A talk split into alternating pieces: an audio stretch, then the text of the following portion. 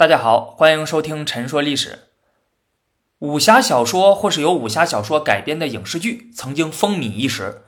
虽然现在差点意思啊，没之前这么火了，可是，在七零后、八零后还有九零后心中，那真是留下了不可磨灭的记忆。我相信很多人应该都有这样的青春回忆：晚上在被窝里打着手电筒看武侠小说，课堂上呢把武侠小说放在书桌里或者在课本下面偷着看。还有放学后坐在电视机前啊，等着最新一集的武侠剧播出。作为武侠小说集大成者的金庸，更是受到了广泛追捧。凡是有华人的地方，就有金庸的读者，可见其作品的流行程度。那为什么人们这么喜欢武侠小说，或是由武侠小说改编的影视剧呢？其中一个非常直接的原因，就是因为看着爽啊，对吧？过瘾，如同现在的网文一样。武侠小说中精彩的打斗场面、跌宕起伏的故事情节、丰富饱满的人物形象、明白小畅的文字风格，给了人们极大的阅读快感。看的时候如痴如醉啊，根本就停不下来。看完之后，哎，感觉整个人啊通体舒畅。七零后、八零后、九零后这三个群体，那小时候精神食粮匮乏，娱乐手段稀少，还拥有大把的时间。港台武侠小说这时候进入大陆，恰恰填补了这个空隙啊，满足了人们消遣娱乐的需求，于是流行开来。那不像现在，娱乐手段一大堆，刷抖音、逛淘宝、看网文、呃看网剧、玩游戏、去游乐场等等等等，丰富多样，任你选择。而且人手一部手机，足不出户就能满足你各种各样的娱乐需求。现在很多人大量的休闲时间啊，都被这些东西填满了。啊，尤其是这其中还有比看武侠小说更爽的，比如那些仙侠玄幻的网文啊，精彩的短视频，几分钟甚至几秒钟就一个爽点儿，让你欲罢不能。那么看这些啊，哪个不比看武侠小说爽啊？对吧？除了因为金庸、古龙这些武侠小说家把武侠小说写到了极致啊，后人无法超越之外，我相信呢，这个也是现在武侠小说走向没落的一个重要原因。武侠小说它本质上其实就是一个商业化的娱乐工具，啊，当然其中一些有才华、有追求的武侠小说家会给自己的作品增加一些文学性、思想性，对吧？提高一些档次，比如金庸。但是本质上仍然无法改变武侠小说的这个本质。对于很多人而言，这和现在的短视频、各种网文相比，并没有太大的区别。我这样说可不是在贬低武侠小说啊。金庸自己也是这么认为的，他曾经说过，武侠小说虽然也有一点点文学的意味，基本上还是娱乐性的读物啊，最好不要跟正式的文学作品相提并论。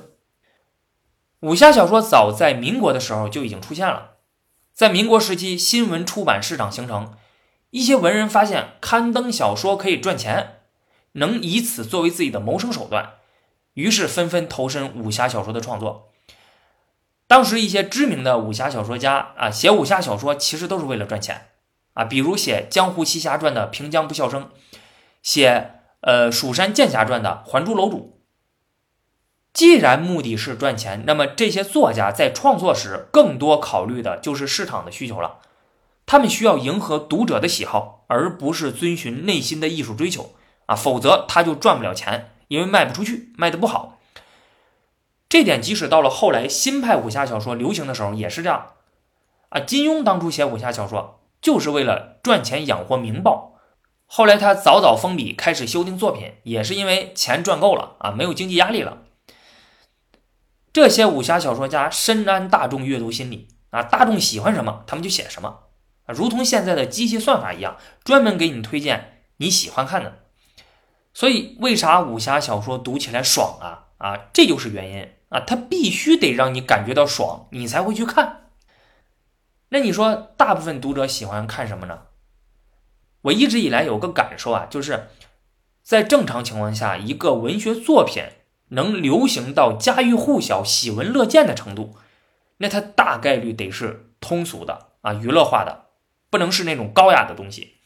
它本质上得是一个大众化的商品，而不是艺术品。武侠小说就是如此。武侠小说在迎合和满足人们的阅读偏好、人性心理上，我认为有两处是非常重要的，啊，这也是很多武侠小说家在书中着力刻画的，一个是期望公正，一个是渴望自由。大部分人都是普通人啊，过着普通的生活，他们在生活中遭遇到不公正的待遇之后，自己无力反抗与解决，法律和官府无法或者不愿意为他们主持公道，于是他们就希望能有正常渠道之外的手段来匡扶正义。除强扶弱，惩恶扬善，于是武侠小说中的大侠应运而生。这些大侠为人正直，武功高强，路见不平拔刀相助。人们期待大侠背后隐藏的是他们要求社会公平公正的朴素愿望。这和很多人拥有的清官情节啊是一样的心理。明清时期的公案小说十分发达啊，比如三侠五义啊、施公案、海公案等等。人们把历史上的官员，像包拯、海瑞、于成龙等人，塑造成了不畏强权、为民做主的清官。为了满足人们这样的心理期望，在武侠小说里就必须得分善恶啊，要有好人坏人。在武林中，往往会分为两大集团，一个是惩恶扬善的正派，一个是作恶多端的邪派。武林之所以争端不断，那就是因为正邪不两立。在这个大背景下，小说中的人物逐渐登场，展开活动。啊，虽然在真实的世界里啊，社会与人性十分的复杂啊，它不是非黑即白的。但是呢，在武侠小说中，它被简化为了善恶之争，善有善报，恶有恶报。最初的很多武侠小说都是这么设计故事情节的啊，还有很多邵氏的这个武侠电影里呢，把人物刻画的非常简单啊，好人特别好，坏人无恶不作。以此来加强戏剧冲突，最后好人大仇得报，坏人伏诛，满足了人们惩恶扬善、邪不胜正的愿望。啊，我小时候看的时候呢，就觉得哎特别的爽。不过后来有些武侠小说家开始颠覆这一正邪对立的伦理结构。我觉得金庸的《笑傲江湖》十分典型。啊，里面有句话很经典，说是令狐冲啊，自幼受师门教诲。深信正邪不两立，绝技不肯与魔教同流合污。后来见到左冷禅等正教大宗师的所作所为，其奸诈凶险处比之魔教不遑多让，这正邪之分便看得淡了。尽管如此，仍然没有突破善恶对立这一二元结构，在武林中仍有善恶之分、正邪之别啊，只是善恶它不再如表面上那样看起来显而易见。《倚天屠龙记》里，张三丰对徒弟张翠山说：“为人第一，不可胸襟太窄，千万别自居名门正派，把旁人都瞧得小了。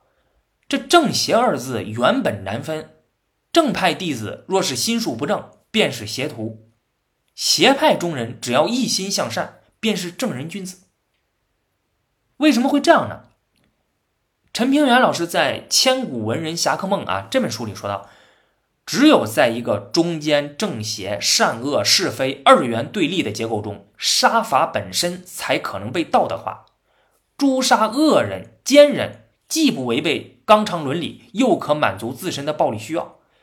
倘若打斗双方正邪未定、善恶难分，那么读者将怀疑这种杀伐不过是残酷的游戏，并进而否定其存在的价值。也就是说。武侠小说作为一种通俗文学形式，很难完全摆脱大简化思路，而这一思路又几乎必然导致小说人物塑造的平面化。因此，武侠小说家一方面不得不借引其他的行侠主题，小心翼翼地修正这种大简化思路，甚至赞赏非正非邪、亦正亦邪的侠客；另一方面又不愿触动善恶对立这一大背景啊，借此。保证杀伐本身的伦理意义。人们对公正的期望也影响到了武侠小说中的时代背景。大家有没有发现，很多武侠小说如果明确交代了时代背景的话，很多都是在乱世啊，王朝更替之际。因为只有在乱世、王朝更替的时候，社会动乱、朝不保夕啊，人们才会更加渴望大侠的拯救，期待大侠的到来。也只有在这时候，国家的控制才会减弱。个人游离于社会组织之外的可能性才会大大增加啊！这些大侠也才方便四处走动，行侠仗义。从创作角度而言呢，这也给了作者发挥创作的空间。在历史上，侠以武犯禁啊，几乎没有任何一个王朝的统治者喜欢侠客。侠客自诩正义，在朝廷法律之外决断他人生死，在朝廷看来，这是与朝廷争夺权力与民心。他们自由流动，不受户籍制度的限制，在朝廷看来，这是潜在的不安定因素。一个王朝不会允许民间存在异己的力量啊，因此历史上的侠客呢，往往会被朝廷出兵剿灭。这一点从二十四史中也能看出来啊。二十四史中只有《史记》和《汉书》呢为游侠列传啊，也只有司马迁称赞游侠，说他们其言必信，其行必果，以诺必成，不爱其躯。复世之恶困，既以存亡死生矣，而不尽其能修伐其德。到了乱世的时候呢，国家控制放松了啊，朝廷就没有精力去管这些人了。人们喜欢阅读武侠小说，看由武侠小说改编的影视剧，除了期望公正外，还有就是渴望自由。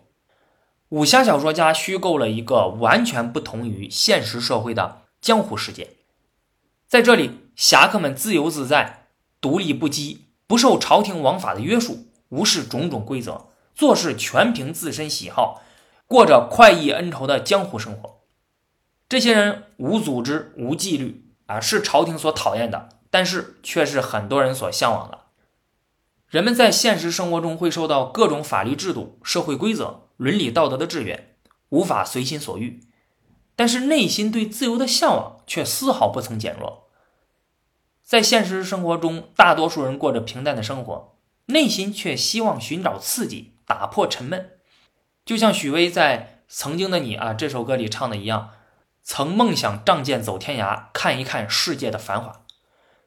受限于各种原因，人们在现实中实现不了，于是诉诸于文学作品，把自己带入进去。在武侠小说的江湖世界中。人们产生冲突后的最常用的解决方式非常简单粗暴啊，就是诉诸武力。这原本也是人类早先啊还是动物的时候解决问题的方式。但是进入文明社会后啊，自身的暴力、嗜血、杀戮的欲望就都被抑制住了。